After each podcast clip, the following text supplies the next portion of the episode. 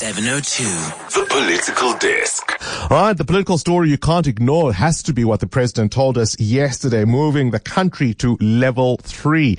Now, somebody who's been writing and making observations about how government has handled the lockdown is uh, the University of KZN's political analyst, Lukhona Mnguni, who joins us now on the line. Always a pleasure to chat to you. Good morning. Good morning, Bongani, and good morning to your listeners.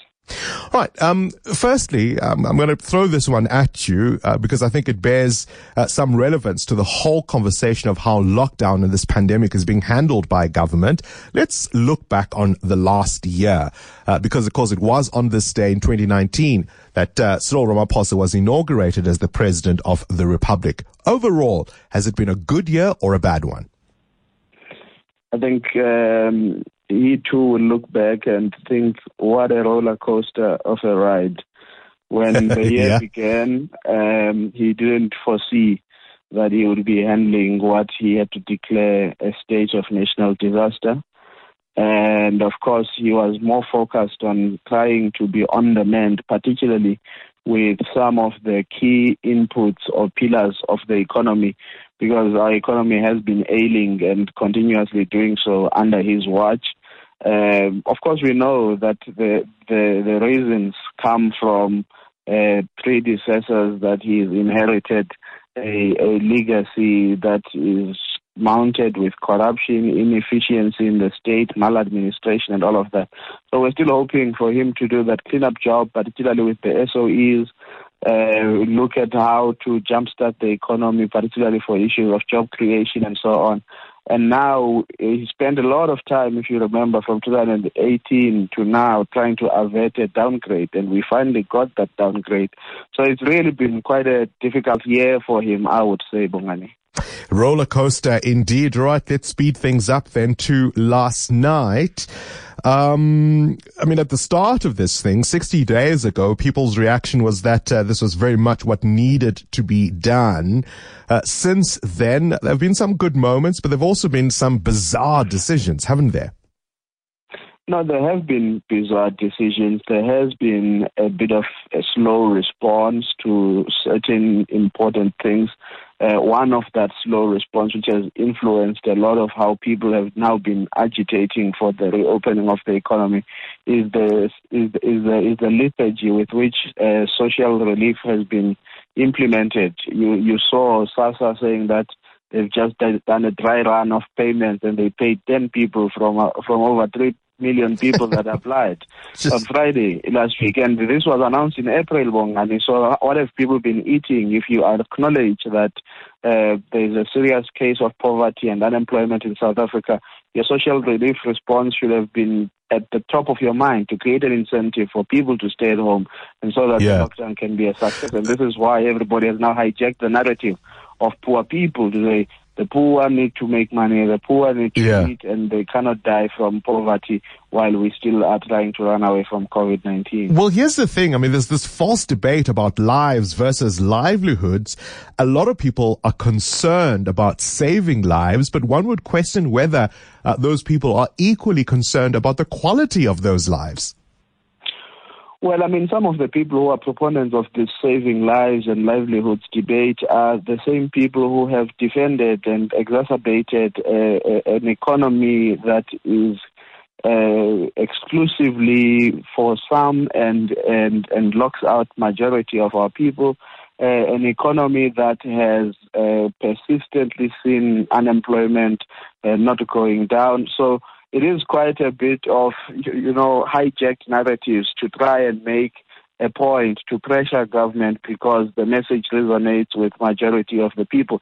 Even this economy we want opened up, we don't know its health status, Bongani. In fact, we will find out once we have opened. There are companies that once they've opened, they'll realize that their overheads are so high uh, particularly because of how they now need to implement health yeah. protocols. We yeah. saw this in the mining industry when they were given a, a, a, a serious health and safety uh, act to implement, they started finding it very costly because now their input costs were increasing because they're now made to yeah. uh, uh adhere to these uh, protocols on health and safety. Now that's going to happen to some industries, and you'll find that some companies will actually open, and then in the next month or two they'll have to retrench, they'll have to fold. So we don't even know the health status of the economy that we are going back to, and it, it might just be that we are, we are rushing to open uh, in a state where we are still going to experience a peak in infections, which is still going to probably lead. I mean, if you see a mine now reported in Mponeng with over 120 cases that have been reported, and yeah. that, that's only from four days of testing. There are still some other tests awaited. You'll find that that mine, which is now a cluster of infections, has to close down. So you'll have these episodes uh, where companies will have to close down, and it might just yeah. be that we are a bit premature in that area. Yeah. Look, on, a, I mean, you talk about healthy, uh, you talk about health and safety. There's also the issue of transportation, which is another added input cost. But let's talk now about uh, the role of the opposition in this crisis. And I'll focus mainly on the two big uh, opposition parties, the DA and the EFF. Uh, the DA has been fairly noisy and the EFF uh, really the opposite. How have uh, they fared? How do you rate them? Look, um, they, they still have to continue looking after their political base. As you are saying, 60 days ago, there was a bit of goodwill from everybody. There was quite consensus. We support government. Even the DA was in support of, of the lockdown. But when the constituency of the DA started being peeved with some of the decisions that were taken by government, and you will know, Bongani, this started off with the cigarette episode. I think that's when all hell broke loose. When the president said the cigarette ban would be lifted, and then uh, within a few days, it uh, wasn't. Yeah, the, the, the, ban wasn't lifted. I think that really was a turning point uh, in, in in in in the whole conversation around the lockdown. And then, of course, issues of the economy. And you'll know who is the core constituency of the DA. A number of them, other people that are calling for the reopening of the economy. Other people were peeved by the, the turnaround in the decision on cigarettes. And, of course, the DA being a free market uh, oriented uh, organization yeah. will agitate for the opening up of the economy and people to go back and make money much more. The EFF, on the other hand, has tried to uh, be as supportive as possible. They've donated six million rand to the Solidarity Fund. They are they are the biggest, one of the biggest donors in terms of deductions from salaries of of of, of their of their members uh, who are public representatives. And and and that they, they really tried to you know keep going with book clubs and this and that uh, for visibility, but and, and they've been opposing some of these uh, proposals, such as the unbanning of cigarettes and, and, and, the quick easing of the economy. But I did see them make an important intervention about weeks ago calling for some way to reopen parliament so that you create greater oversight on the work of the executive. And, and there has been a debate that maybe oversight is not being exercised as much as it should have been. There were attempts by the opposition to try and call for, I think it was the DA trying to call for a special COVID oversight yeah. committee, and that was turned around, uh, was turned down by the Speaker of the National Assembly.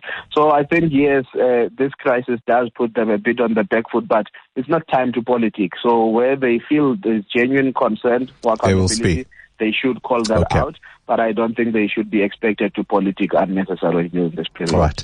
Lukhona Mnguni, political analyst at the University of KwaZulu-Natal. That's where we will leave it.